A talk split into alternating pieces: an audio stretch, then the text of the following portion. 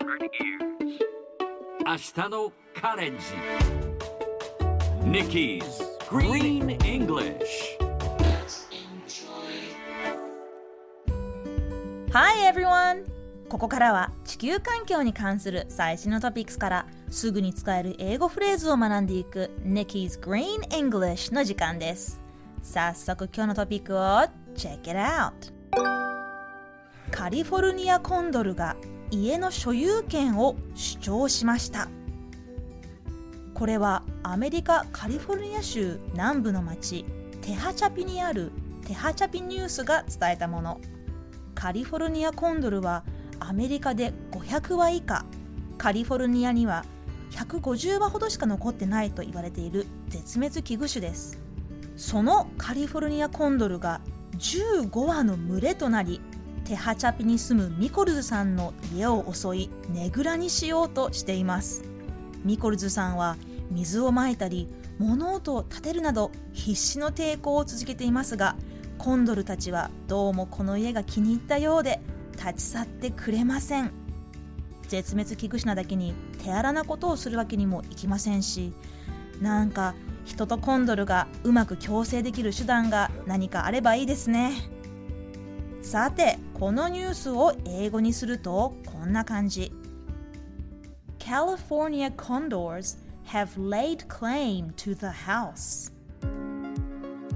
今日はここから lay claim をピックアップします lay claim スペルは L-A-Y lay そこに C-L-A-I-M claim がつきますレイクレイム。正当性を主張する当然の権利を要求するといった意味です。クレイムだけでも同じような意味ですがレイクレイムといった方が正式な言い方です。例えば彼はその土地の権利を主張した。という時は He laid claim to the estate こういう風に使えます。クレイムは正しいこととして主張するという意味があります。日本語でクレームというとどちらかといえば苦情を言うという意味ですがこれは英語では complain が近いです。